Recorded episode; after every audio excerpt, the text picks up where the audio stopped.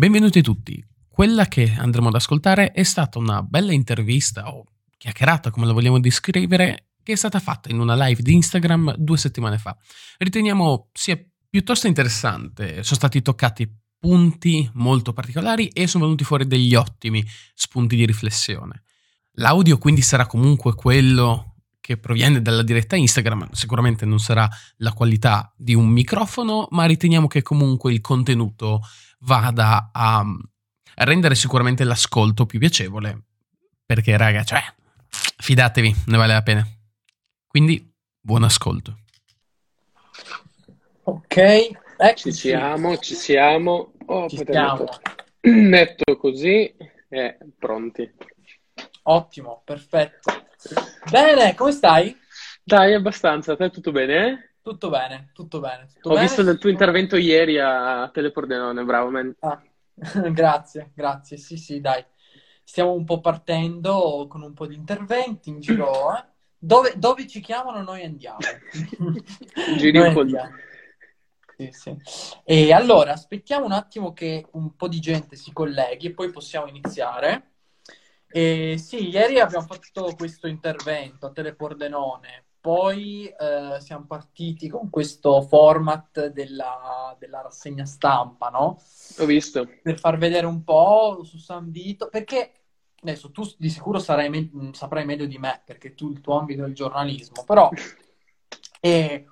io guardo i giornali, per esempio il Gazzettino, il Messaggero Veneto, non è che... Allora, Pordenone, come giusto che sia, capoluogo, città grande, fanno 3-4 pagine di cronaca, mi sembra. Poi vedi la provincia, vedi San Vito, mezza pagina. Poi Sacile, una pagina. Che per carità è provincia, cioè provincia nel senso è l'Inter, quindi uno dice. Però molte notizie si perdono, soprattutto quelle un po' più semplici, no? Che toccano, certo, materialmente si perdono. Ed è per quello che comunque la stampa e tutto si sta portando sempre di più sul mondo del digitale e del sociale, perché non hai, sai, la limitatura delle pagine, non hai che esatto. Devi stampare a quel massimo di pagine, quindi sei sicuramente più libero. Esattamente. Cioè, secondo me la sfida, purtroppo, perché a me la carta stampata piace, però secondo me non ci puoi fare niente, perché già il fatto di non avere limiti di spazio è tutto, no? Quindi... Io non riesco più a comprare la carta stampata, sono passato ufficialmente totalmente al digitale, quindi non mi pongo neanche il problema, però effettivamente comunque... Si pone lo stesso problema alla fine nel contesto. Se prendi l'abbonamento online, leggi il quotidiano online, il problema rimane lo stesso. E poi spesso sappiamo che la qualità delle notizie che non sono all'interno del giornale sono sempre anche un po' così. Cioè, personalmente io ritrovo spesso che il quotidiano che leggo, cioè, quelli di cui ho l'abbonamento, magari se hanno un ottimo quotidiano, quindi tipo proprio il giornale intero, quello che esce alla mattina, eccetera, hanno spesso un reparto online che è pietoso. Quindi... E non lo curano. No, ma ci scrive gente un po' a caso, e poi la maggior parte alla fine delle grandi notizie che girano in questo periodo, no? Quindi parliamo dei grandi titoloni clickbait di cui tanto mi lamento ogni giorno sulle mie storie, eccetera, sono proprio l'esito di quel giornalismo online, non appartengono alla sfera del quotidiano, quindi di quello che esce ogni giorno. E quindi sì, capisco anche il problema che, quindi, soprattutto per un gruppo come voi di giovani, eccetera, farsi notare. Infatti voi state spingendo tantissimi sui social, ed è giusto così. No, ma per dirti, infatti, perché poi questo c'entra nel nostro, perché ti ho chiesto di fare questa diretta, perché diciamo questo dialogo, perché noi come persone che fanno attività politica incontriamo degli ostacoli, no? Dei muri più o meno alti, e io volevo anche sapere da te, perché comunque tu sei adesso, poi correggimi se sbaglio, membro delle Sardine, nel senso so che hai fatto delle iniziative anche nazionali e poi questa secondo me è un bellissimo progetto con Fast, che si inserisce in quell'evoluzione del giornalismo. sul digitale, con tutti i pro del digitale. Perché... Esattamente. Quindi, insomma, io volevo anche capire un po' da te se noi incontriamo alcuni tipi di ostacoli, voi come Fast Giornale, eccetera, che tipo di ostacoli nel mondo del giornalismo, soprattutto, aggiungo io, il giornalismo italiano, perché poi lì certo. Fa una grande parentesi, insomma, cioè qual è il muro più alto che voi dovete affrontare da giovani appassionati di giornalismo, appassionati di comunicazione, di attualità?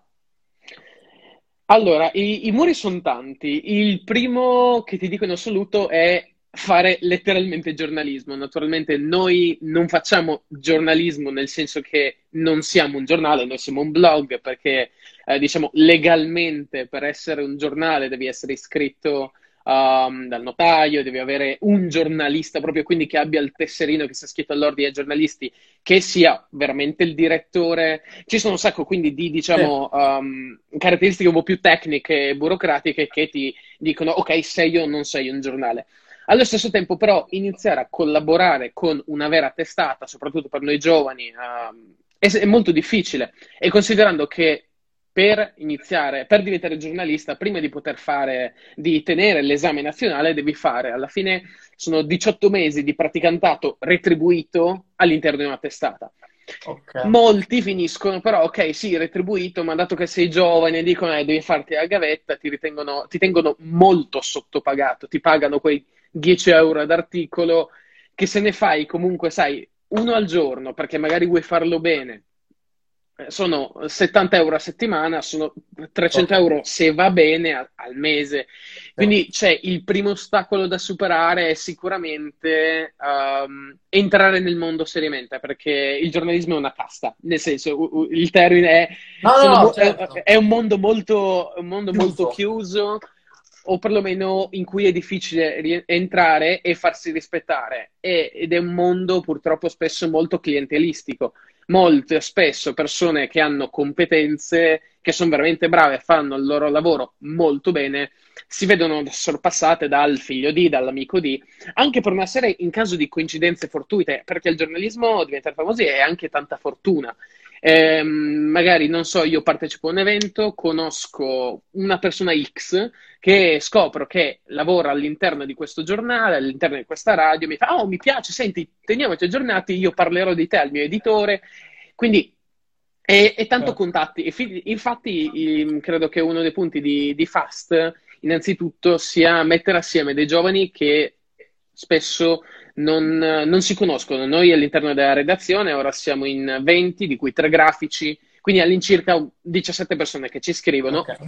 E alcuni di noi ci conoscevamo, altri di noi ci siamo conosciuti perché alcuna gente seguiva la pagina e ha detto ehi, mi piacerebbe scrivere per voi.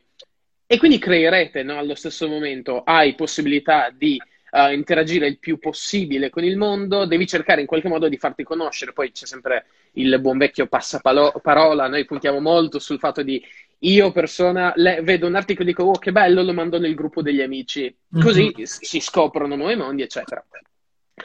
Quindi ci sono diversi ostacoli, e quindi diventare credibili, soprattutto diventare un punto di riferimento, non è scontato. Poi naturalmente è un processo lungo, noi abbiamo iniziato alla fine solo un anno e mezzo fa, abbiamo messo proprio bene il piede sull'acceleratore da poco tempo, e perché abbiamo naturalmente quindi cercato di rinnovare il più possibile, è un rinnovamento in realtà esattamente, e ingrandisci la tua fan base, ingrandisci la tua redazione, tocchi sempre più ambiti, mettiamolo così. Mm-hmm. Ho capito.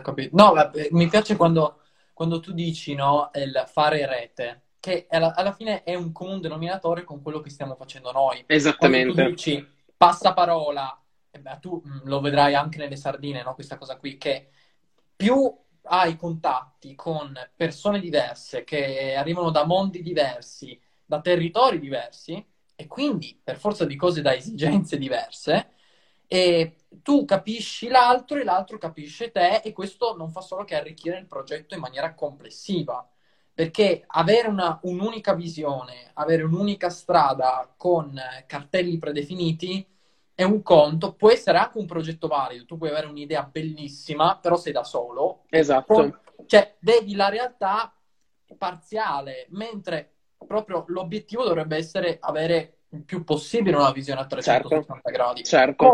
Come nel tuo caso, quando dici facciamo rete, mi piace, cioè quando la gente ti scrive vorrei collaborare, poi tu no, prendi. Questo è il processo alla fine che stiamo facendo anche noi, e fai conto che San Vito in Grande ha adesso un gruppo direttivo di 16 persone che man mano si sono aggiunte. Sono partito da solo e dicendo ma cavolo, in un comune comunque di 15.000 abitanti, perché sì, esatto. non siamo Milano, non siamo Roma, no? Dobbiamo tirar fuori un gruppo di giovani. Come facciamo? Passaparola. Allora mi metto a chiamare in maniera tempestiva tutti quelli che conosco e mano a mano ci segue anche Pordenone in azione, sì. gli amici di Azione. E, insomma, piano piano no, si ingrana e anche i numeri aumentano. E certo. Questa è una cosa quindi che ci accomuna anche nel progetto. Poi, nel senso, giornalismo e politica attiva, cittadinanza attiva sono per forza di cosa legate. Adesso non so, adesso tu mi sai dire più o meno i seguaci di Fast, che chi sono principalmente? Allora, noi partiamo dal presupposto che Fast nasce con un'idea, ovvero con l'idea di coinvolgere il più possibile il pubblico giovanile, ma soprattutto di far sì che il pubblico giovanile si affascini al mondo della politica e dell'attualità, perché viviamo comunque in un'epoca in cui i giovani sono sempre più distanti dall'idea della politica, perché la vedono con una cosa da grandi, la vedono anche con un certo disprezzo, perché se lo faccio io che sono appassionato di politica non immagino non vedo perché una persona che è proprio totalmente all'oscuro al mondo non debba vederla in maniera strana. Quindi Fast nasce da questa riflessione, dal fatto di dire vogliamo fare qualcosa, i giovani che devono essere la futura classe dirigente non possono essere un gruppo di sbandati, mettiamolo così. Dobbiamo stimolare in loro la voglia di informarsi, la voglia di capire quello che succede, capire il mondo, e noi naturalmente siamo tutti quanti giovani, quindi siamo anche noi, non siamo nessuno, tra virgolette, per dire che siamo, non dobbiamo portare, siamo portatori di grandi ideali, cioè, perché noi siamo dei ragazzi che non ci conosce nessuno, non ci conoscono nel nostro piccolo determinate persone, però dato che abbiamo questa passione, che pensiamo di fare il lavoro anche in maniera buona, sinceramente, e abbiamo detto perché no, e quindi nasce così Fast. E infatti ci fa piacere che questo progetto sta riflettendo anche quelle che erano i piani iniziali, ovvero il nostro pubblico è principalmente per l'appunto giovanile, soprattutto giovani che vanno dai 15 ai 20 anni. Tocchiamo quindi non solo un mondo, diciamo, universitario, ma anche un mondo delle superiori, che anzi era il target soprattutto che volevamo all'inizio, perché io mi sono fatto anche queste domande guardando un po' qual era la situazione dei giovani in classe mia o dei miei coetanei quando ero alle superiori, che erano persone di cui non gli fregava nulla, che quando sono arrivati a 18 anni venivano magari da me a chiedermi oh ma mi racconti un po' di cose, come funziona la politica, cosa succede, cosa sto andando a votare, perché molta gente è ancora convinta che vada a votare il governo. Non va a votare il governo, va... E certa politica diciamo punta su questa diciamo distorsione della realtà, quindi non è che aiuta. Esattamente, quindi c'è molta confusione, ho detto beh, non posso... lasciare che ciò accada, e quindi ho radunato qualche mio amico e ho detto oh, ti va di fare qualcosa insieme, quindi pian piano si cresce. E alla fine è la stessa cosa che hai fatto tu, hai visto che c'era un problema, abbiamo detto beh, ma io non ci sto che questo problema si risolva da solo o che non si risolva affatto, mi voglio mettere in primo piano per far sì di trovare qualche soluzione in comune ad altre persone per risolverla a quel punto. Assolutamente, ma che poi cioè, sul fatto della distorsione della realtà, no? Che tema più attuale secondo me non ci può essere, cioè tu come valuti, perché mi piacerebbe sapere un po' la tua idea sul fatto del ruolo della politica e la responsabilità della politica nelle fake news, cioè quanta responsabilità ha la politica e quanta responsabilità ha un fallimento, diciamo, alcuni fallimenti culturali di questo paese, perché Noi sappiamo dei dati, sono sempre quelli, no? Vengono chiamati dati zombie, perché ogni volta li sappiamo, non facciamo nulla per cambiare questi dati. Esatto. E stiamo lì, e sono lì. Il livello culturale del paese, quanti libri legge una persona all'anno, quante volte va in biblioteca, eccetera, eccetera. L'attivismo politico, l'interessamento politico della popolazione giovane, quindi tutti questi dati qui. Ma quanta responsabilità ha la politica e quanta responsabilità un sistema paese che in qualche modo non riesce a intercettare, alcune persone, e purtroppo sono le più giovani. Allora, quanta responsabilità ha la politica? Tanta. Quanta responsabilità al cittadino? Ancora di più. Quanta responsabilità hanno invece le istituzioni? Massimo. Io ritengo, comunque dobbiamo tenere conto che viviamo in un paese in cui a scuola la politica è un tabù, a scuola non ti insegnano a leggere un giornale, a scuola non ti insegnano tutte queste parole, non facciamo educazione fisica, adesso scusate, educazione civica, lo fanno adesso i ragazzi di quinta superiore, in un programma un po' raffazzonato all'ultima, che prende qualche professore a caso con conoscenze generalistiche e non specialistiche, e quindi la qualità dell'insegnamento di questa educazione fisica è quella che è. Se noi abbiamo, si parla sempre del famoso 49% di analfabetismo funzionale in Italia, si parla sempre di fake news, però prima di accusare quelli che le diffondono e le creano, io accuso la popolazione italiana che non sa distinguere una notizia vera da una falsa, che prende tutto per vero, alla popolazione che si ferma a leggere solo il titolo e condivide, ed è così che quindi le fake news non sono quello che hanno generato questo, sono un effetto di questa, ignoranza della popolazione. Quando vediamo i famosi titoli clickbait, perché vengono fatti? Perché attirano views. Ma io, quando vedo certe cose, io mi rifiuto di aprirle perché so già che quello che leggo non è quello che c'è scritto, perché sono fatti apposta soltanto per attirare naturalmente le visioni, perché c'è differenza fra fare un titolo che attira, perché è un titolo accattivante, ma che riflette quello che è, cioè fare un titolo bello perché fai una citazione a un film, a una frase famosa, eccetera. C'è differenza pubblicare un articolo come hai visto l'altro giorno anche, muore un mese fa, aveva fatto il vaccino, viene presa sotto in strada, aveva appena fatto il vaccino. Questi articoli quindi sono l'esito di un processo che è iniziato da una popolazione che non è, a cui non è mai stato insegnato a capire un giornale, perché leggere un giornale è difficile se non hai conoscenze o se non sai come prenderle in mano, se non sai come affrontare. Viviamo nell'epoca in cui ci sono più notizie impossibili, vengono pubblicate una marea di dati ogni giorno, eppure siamo nel periodo storico in cui la popolazione è meno capace di elaborarle, di capirle, di comprenderle. Quindi se la politica diffonde queste fake news, non è che sta uso il termine rincoglionendo le persone, sono, sempre utilizzando il termine, le persone rincoglionite che abboccano. Certo. Poi naturalmente c'è comunque l'esito di una serie di politiche volte al buttare in cacciara qualsiasi cosa che sia in TV. Quando si parla tanto del ventennio berlusconismo, si parla dell'operazione che ha fatto la Fininvest, o Mediaset che vogliamo dire, di rendere la TV tutt'altro che cultura, renderla per l'italiano medio, e in qualche modo quindi calcare la mano su delle dinamiche che erano già innescate, calcare su questo, perché comunque stiamo parlando alla fine degli anni 90, inizio degli anni 90, stiamo parlando di Tangentopoli che è appena caduta.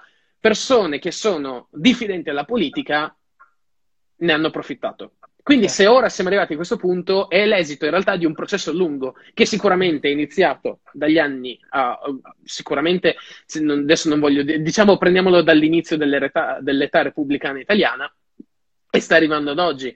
E infatti lo vediamo dalla percentuale di affluenza alle urne, è sempre maggiore. il grafico è in discesa dal 45 ad oggi, 46 ad oggi.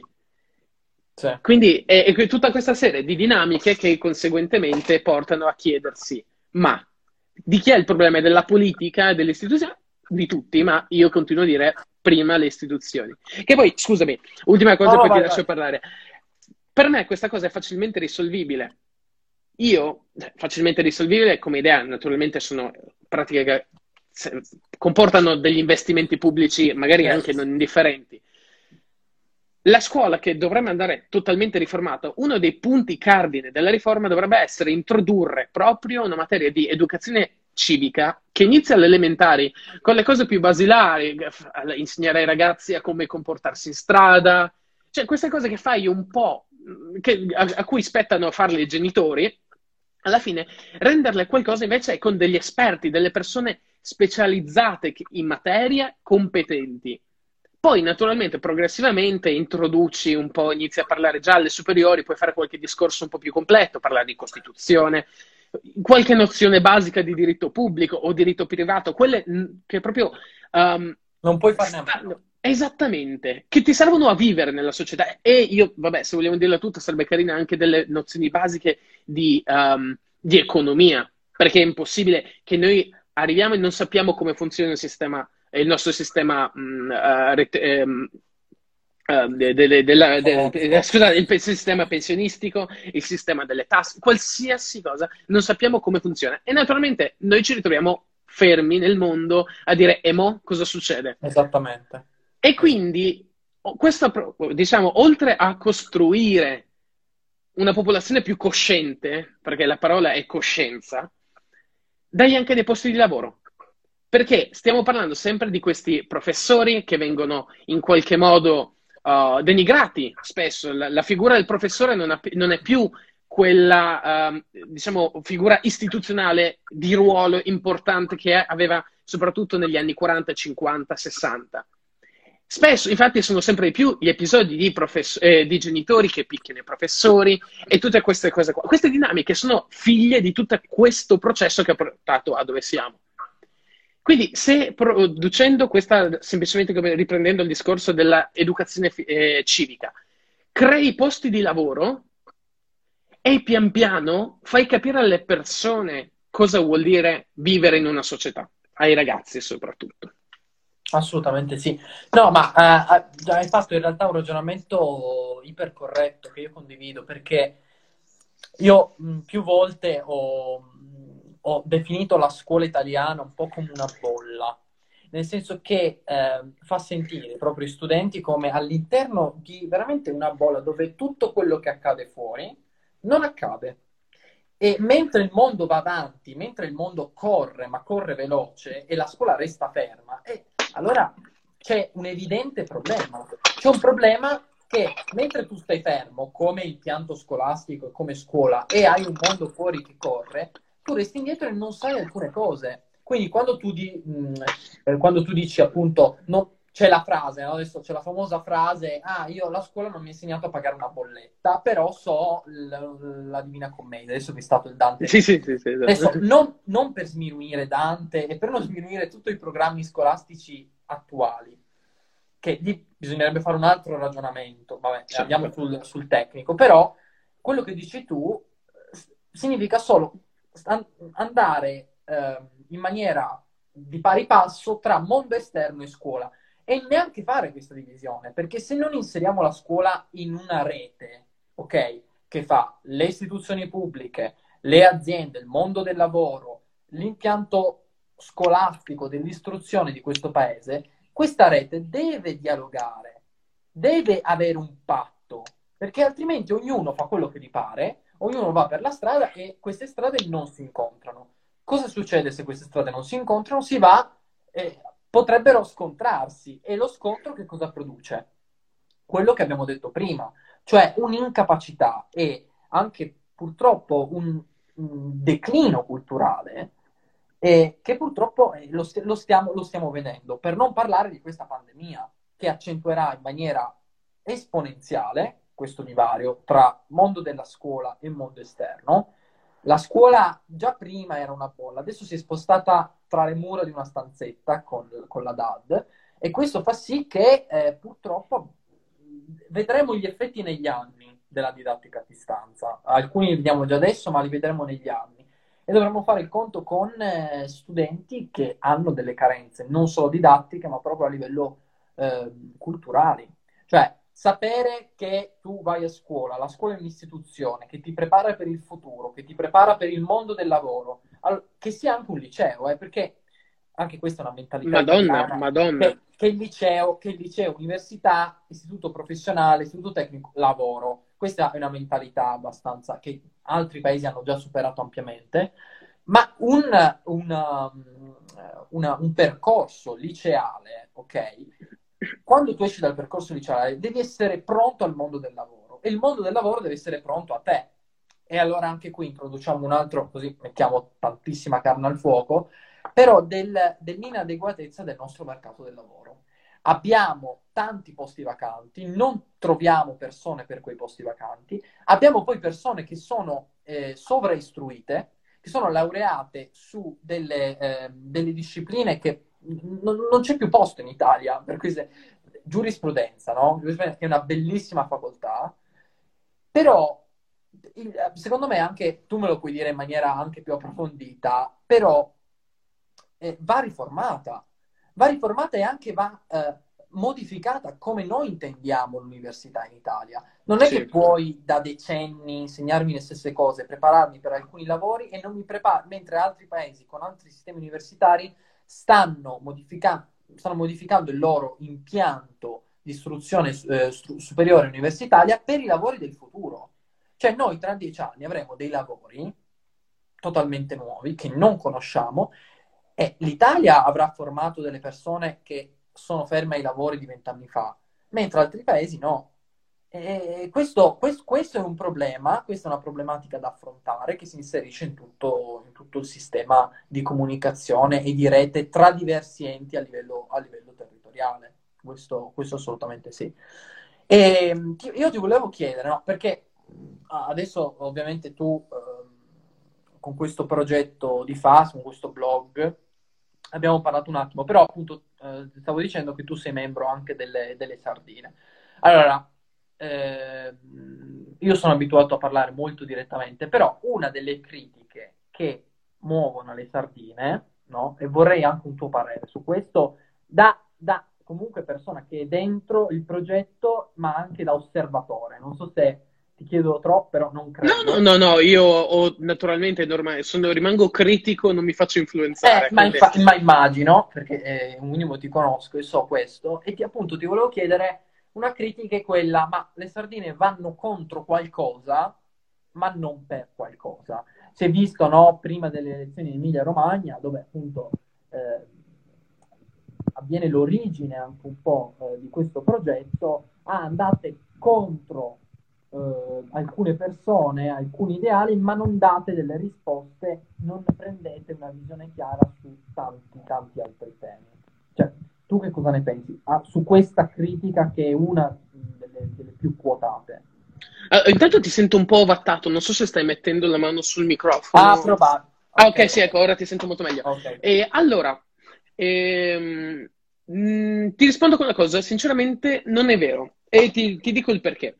È vero, noi nasciamo, le Sardine nascono da un'esigenza, ovvero dal risvegliare il pubblico, dal risvegliare la popolazione che era non votante. Tutte quelle persone che non sarebbero andate a votare, avrebbero contribuito, penso, quindi sempre prendendo l'esempio della Emilia-Romagna, sarebbero andate a votare Borgonzoni, quindi diciamo consegnando il grande baluardo della sinistra in mano alla destra. Abbiamo quindi questo, è vero, quindi sono nate contro non qualcuno, ma contro un ideale, contro degli ideali per noi non umani, ideali che fanno male, che avvelenano, modi di fare politica che sicuramente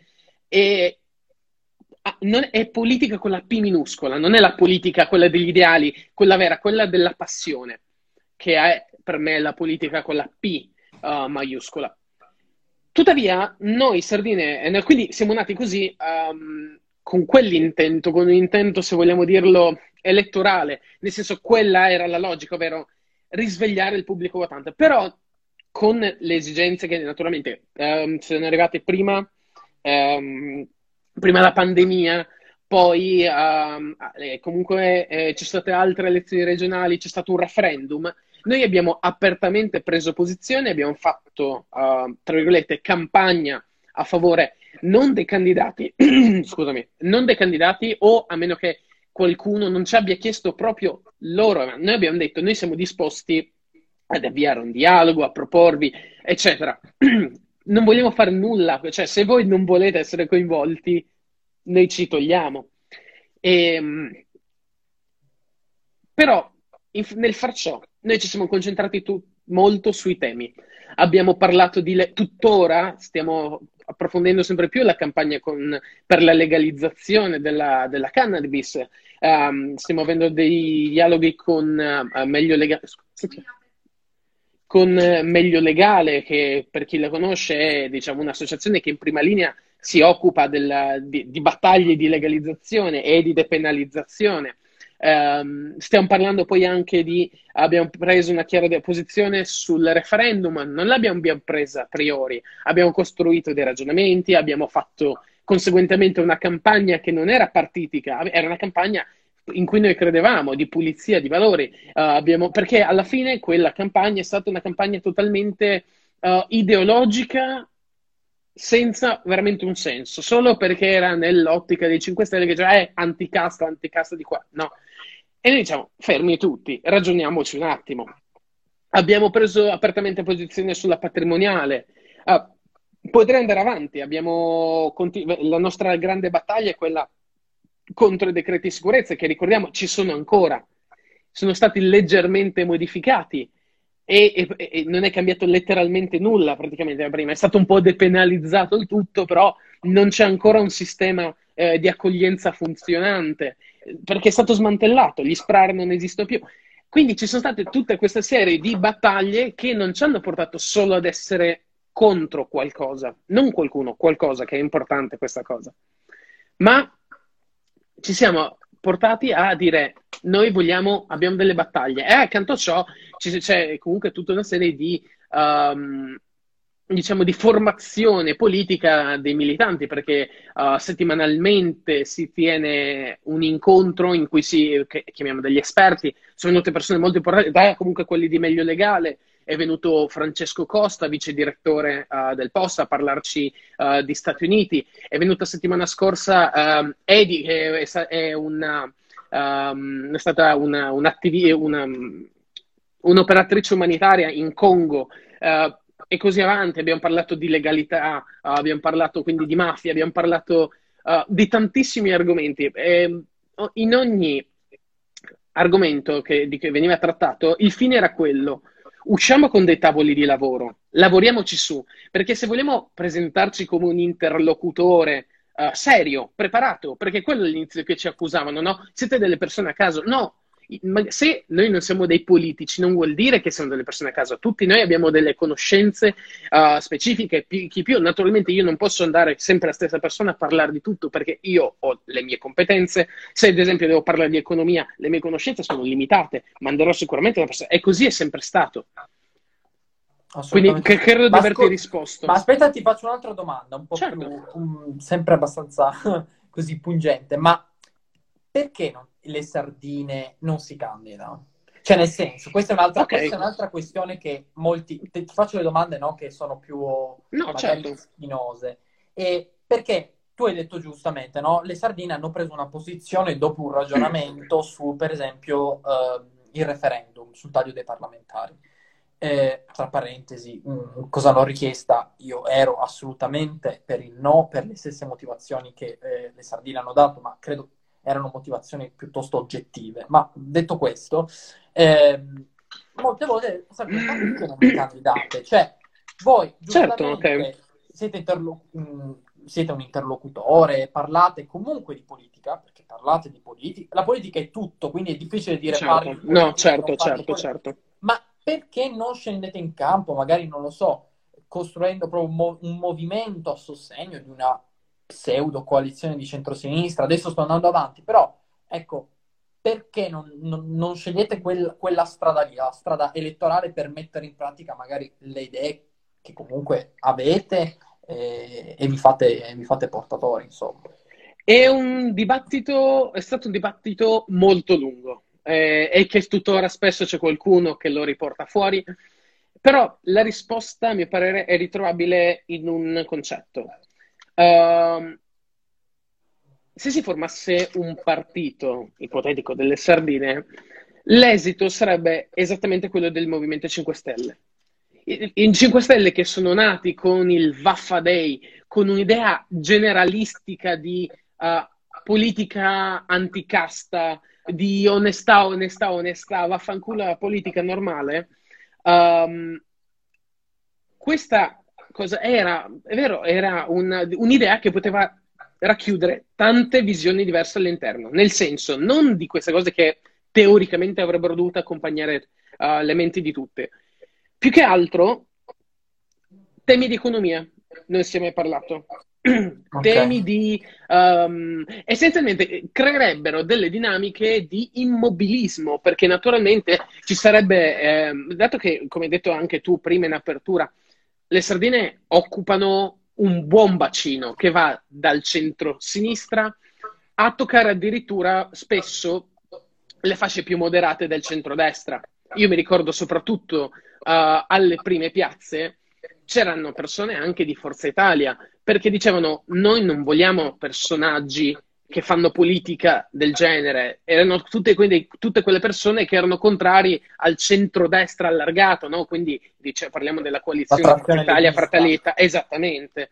E quindi naturalmente è ben evidente come una persona di Forza Italia ha delle idee di economia, ad esempio, sempre prendendo l'argomento, a mio parere, un po' più quello di scontro con una persona del Partito Democratico.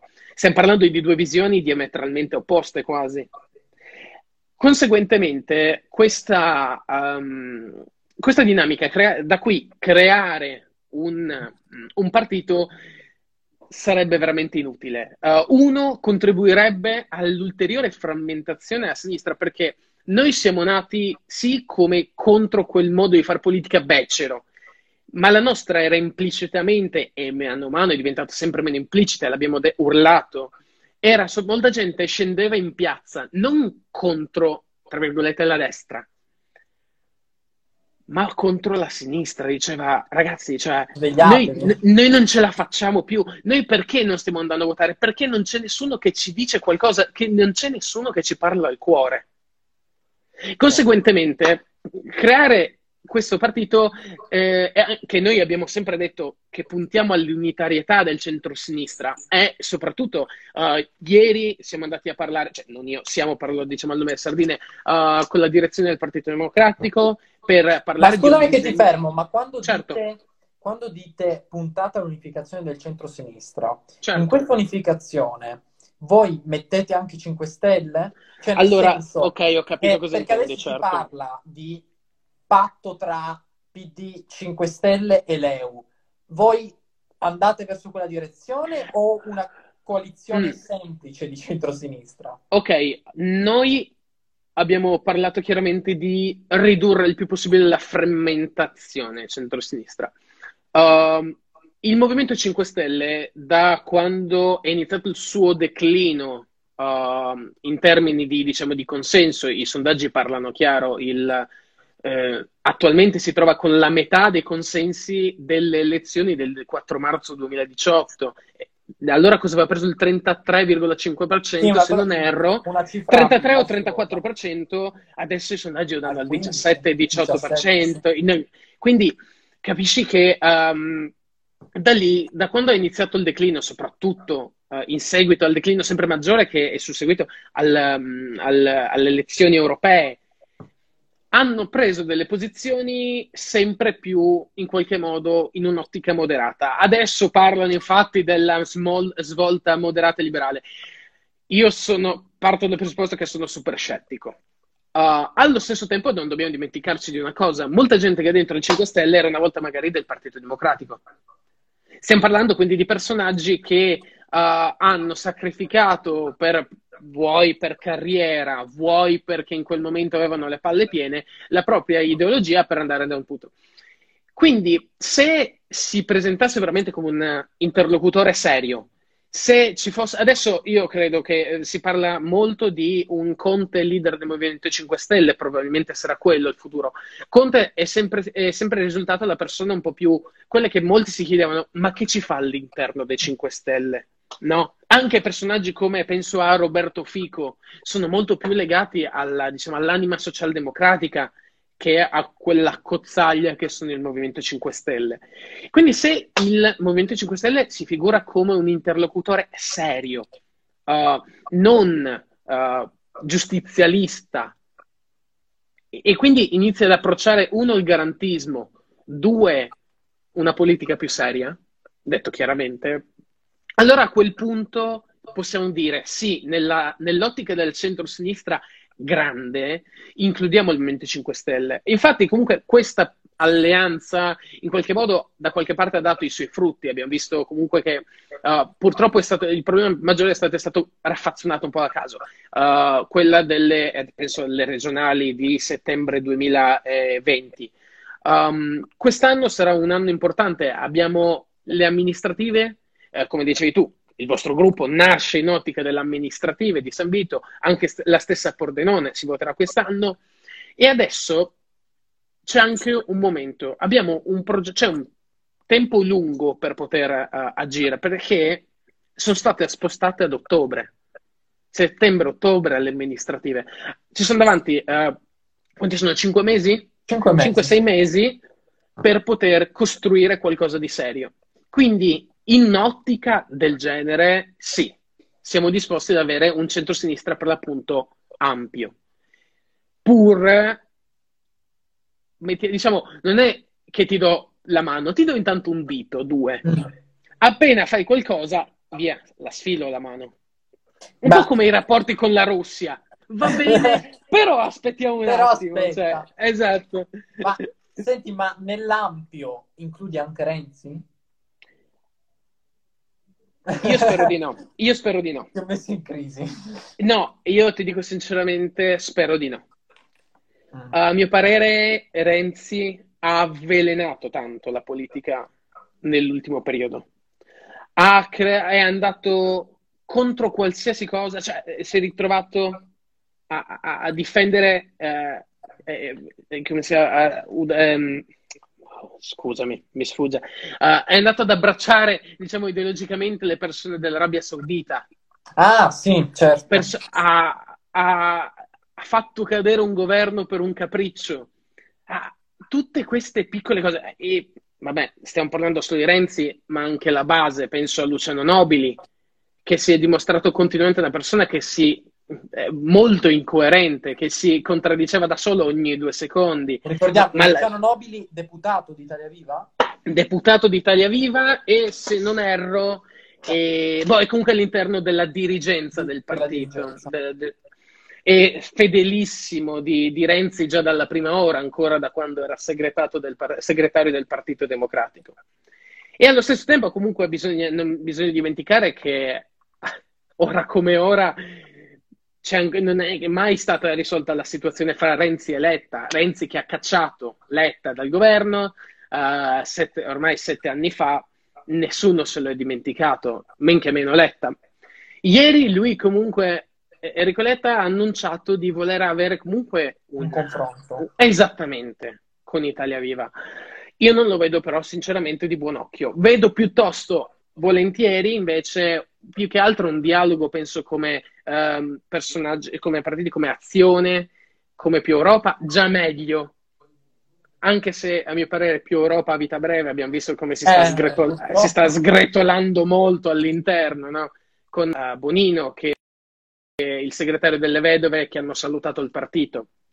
E allo stesso tempo gli screzi comunque con Azione non sono indifferenti. La questione di Roma è ancora accesa. Letta, per cercare anche un po' di calmare le acque, ha annunciato che ci saranno delle primarie per scegliere un candidato. Adesso si vedrà in che modalità, se sarà incluso Calenda. Calenda io non mi fa... lo ritengo un pessimo politico, ma lo ritengo un grande amministratore.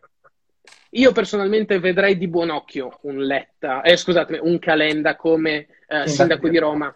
Allo stesso tempo vedrei bene anche, comunque, è uscito il nome di Roberto Gualdieri. È una persona che conosce molto bene la città, però non puoi presentare entrambi i nomi, perché i sondaggi parlano chiaro. Se presenti entrambi i nomi, al ballottaggio va in 5 Stelle con Virginia Raggi più il candidato di centrodestra. Assolutamente sì. Direi che questa... senza parole, ecco, diciamo così. E, senti, ma io volevo una battuta per... Allora, Letta, nuovo segretario del PD. Nuova direzione, nuova segreteria, insomma una ventata di comunque aria fresca, anche se, sì, diciamo così, almeno c'è un intento positivo di riformare un PD un po' dilaniato dalle correnti. E nel suo discorso all'assemblea Letta, diciamo, ha fatto una proposta che poi il giorno dopo era su tutti i giornali, del voto ai sedicenni. Questo benedetto voto ai sedicenni, che ciclicamente torna alla ribalta. Io ti dico la mia, io sono a favore del voto ai sedicenni, ma come dici tu, no? Ma non è che le cose si decidono così.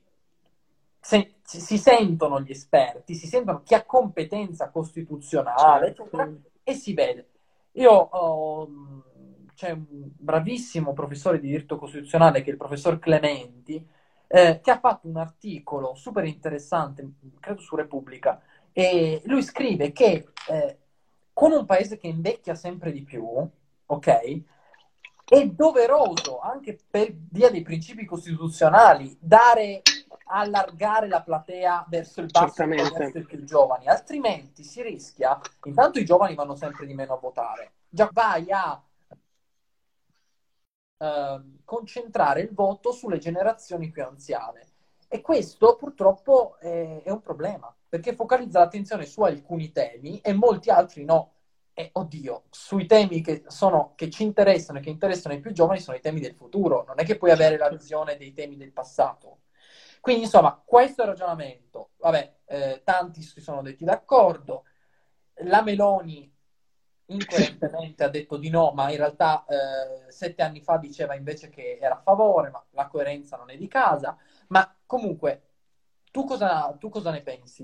Allora, parto da un presupposto, parto dicendo che il titolo di un mio articolo uscito in seguito al referendum sul taglio parlamentare è stato "Decidono i vecchi".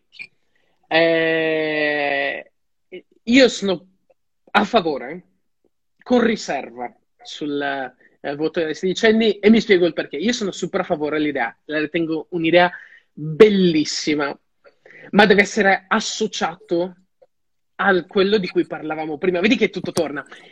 L'educazione civica a scuola, stimolare le persone a informarsi, comporta che già a 16 anni una persona si faccia un'idea. Noi ci siamo conosciuti ormai, avevamo 17-18 anni, e già noi avevamo delle ideologie ben formate, perlomeno parlo per me. Io già a 15-16 anni avevo già la mia idea, naturalmente ancora un po' grezza, ma capivo come funzionavano le cose. Io a 16 anni sarei stato pronto a votare. Io mi ricordo che a 16 anni parlavo con delle persone più grandi, dicevo la mia sul referendum, che allora era il referendum di Renzi del 4 dicembre 2016. Quindi se crei stimoli, quindi i giovani a 16 anni sono pronti a votare. E come dicevi tu, stiamo parlando comunque di noi siamo il futuro. Il taglio dei parlamentari ha vinto perché la popolazione over 45, 40-45, ha votato in massa no. La popolazione sottostante a quell'età, soprattutto i più giovani, erano contrari. Perché, naturalmente, se continui a tagliare, c'è un taglio alla rappresentanza enorme. E già i giovani sono poco rappresentati nelle istituzioni generali. Se tagli pure i parlamentari, che sono già pochi quelli che parlano ai giovani, dove vogliamo andare? Certo. Quindi ti dico, io sono super a favore di creare l'istituzione del voto ai sedicenni, perché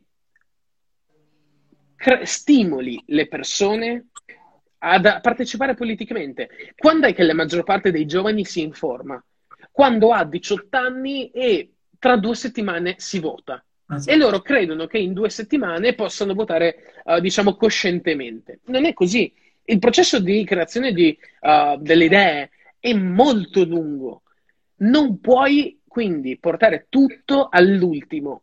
E prima, quindi, stimoli le persone. Prima dai l'opportunità alle persone di partecipare. Prima le fai capire che loro possono incidere in qualche modo nella popolazione.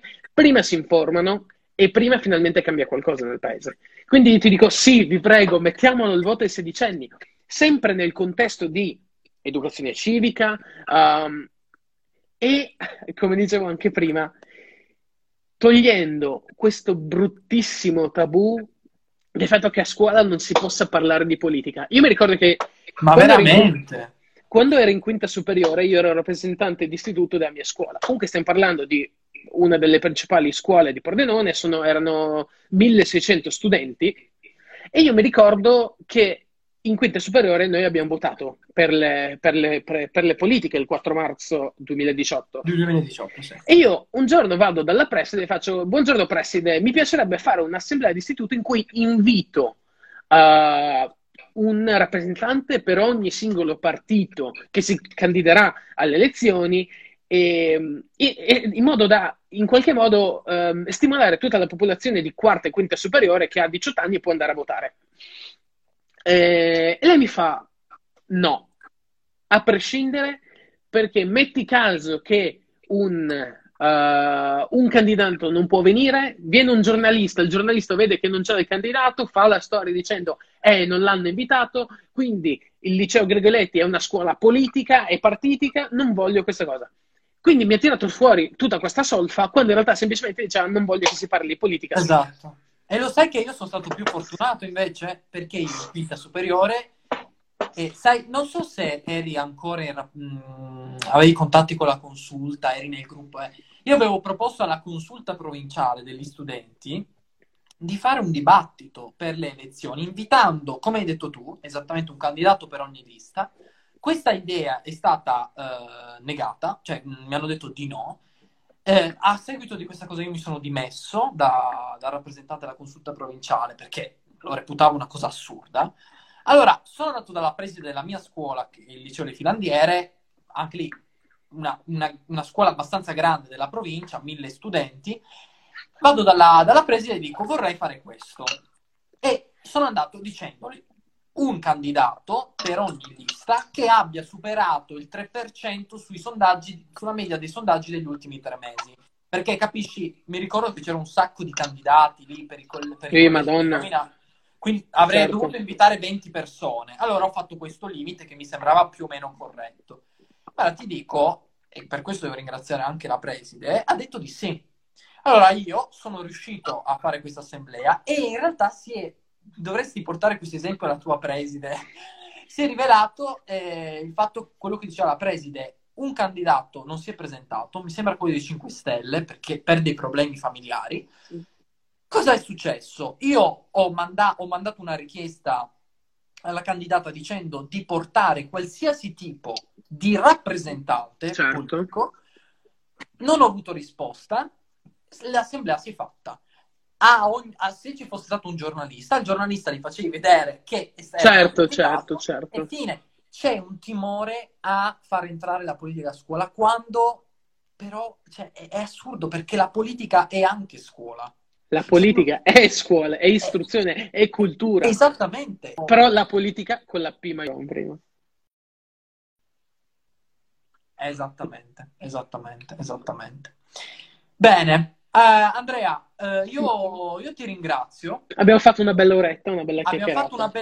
Sono molto contento, e questa cosa si può benissimo riproporre quando vuoi. Volentieri. Quando vuoi, noi siamo qui.